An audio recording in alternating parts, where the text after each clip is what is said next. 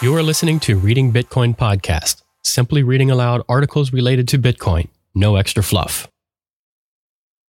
This podcast contains no advertisements. We are fully supported by donations from listeners like you. To donate, we proudly accept Bitcoin and Lightning Boosts through any Value for Value Podcasting 2.0 app, or you can visit our website at readingbitcoinpodcast.com for more donation options. A Cypherpunk's Manifesto by Eric Hughes. Privacy is necessary for an open society in the electronic age. Privacy is not secrecy.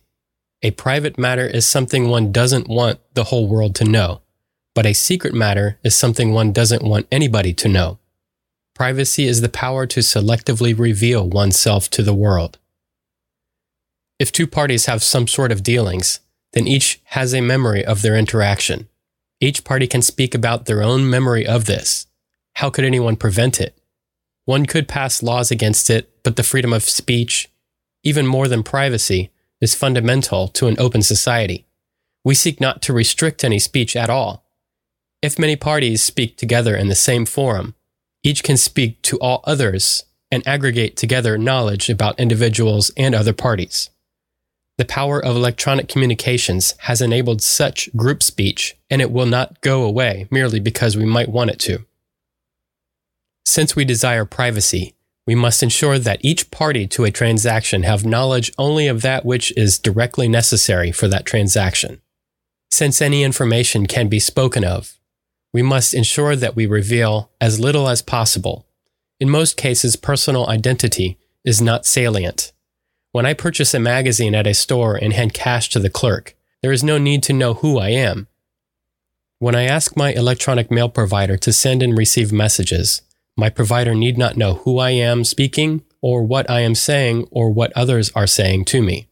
My provider only need know how to get messages there and how much I owe them in fees.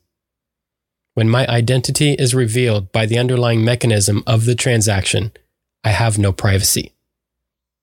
I cannot here selectively reveal myself. I must always reveal myself.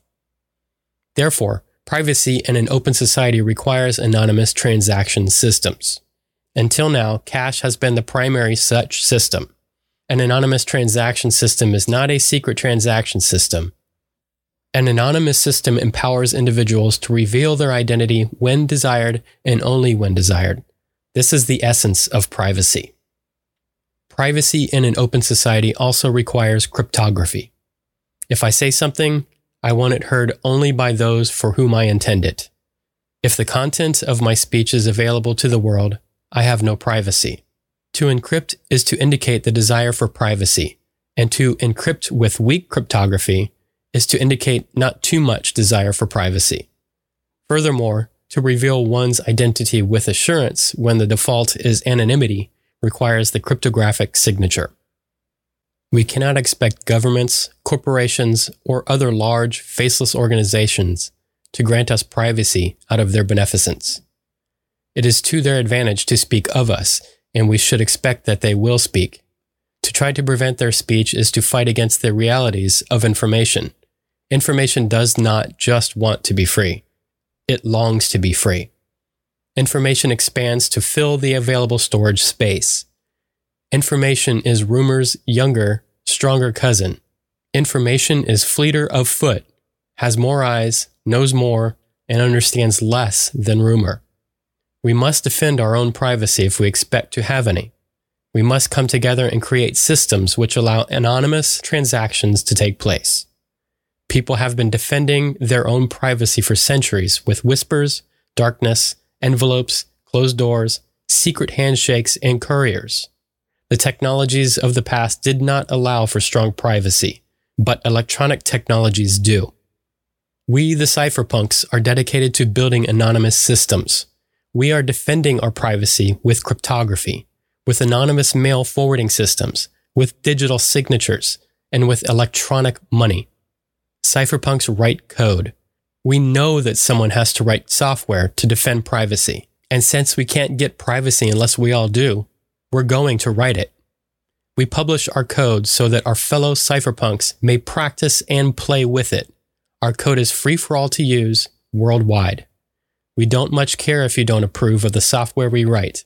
We know that software can't be destroyed and that a widely dispersed system can't be shut down. Cypherpunks deplore regulations on cryptography, for encryption is fundamentally a private act. The act of encryption, in fact, removes information from the public realm. Even laws against cryptography reach only so far as a nation's border and the arm of its violence. Cryptography will ineluctably spread over the whole globe, and with it, the anonymous transaction system that it makes possible. For privacy to be widespread, it must be part of a social contract. People must come together, deploy these systems for the common good. Privacy only extends so far as the cooperation of one's fellows in society. We, the cypherpunks, seek your questions and concerns and hope we may engage you so that we do not deceive ourselves. We will not, however, be moved out of our course because some may disagree with our goals. The cypherpunks are actively engaged in making the network safer for privacy. Let us proceed together apace. Onward. Eric Hughes, March 9th, 1993. Any important links related to this episode, including the original article, plus links to the writer or writers, are found in the show notes. Reading Bitcoin Podcast is exclusively supported by donations from listeners like you. If you feel you have received any value from this podcast, we greatly appreciate any amount of contribution you feel it is worth. Even if you cannot donate, please consider sharing this podcast with others. You can donate via Boosts on a Podcasting 2.0 app, or you can visit our website at readingbitcoinpodcast.com for more donation options. If you have suggestions for articles we should consider reading for an upcoming episode, please contact us via our website or we can be found on Twitter at ReadingBTC.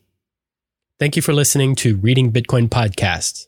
If you're not already, please subscribe and tell others.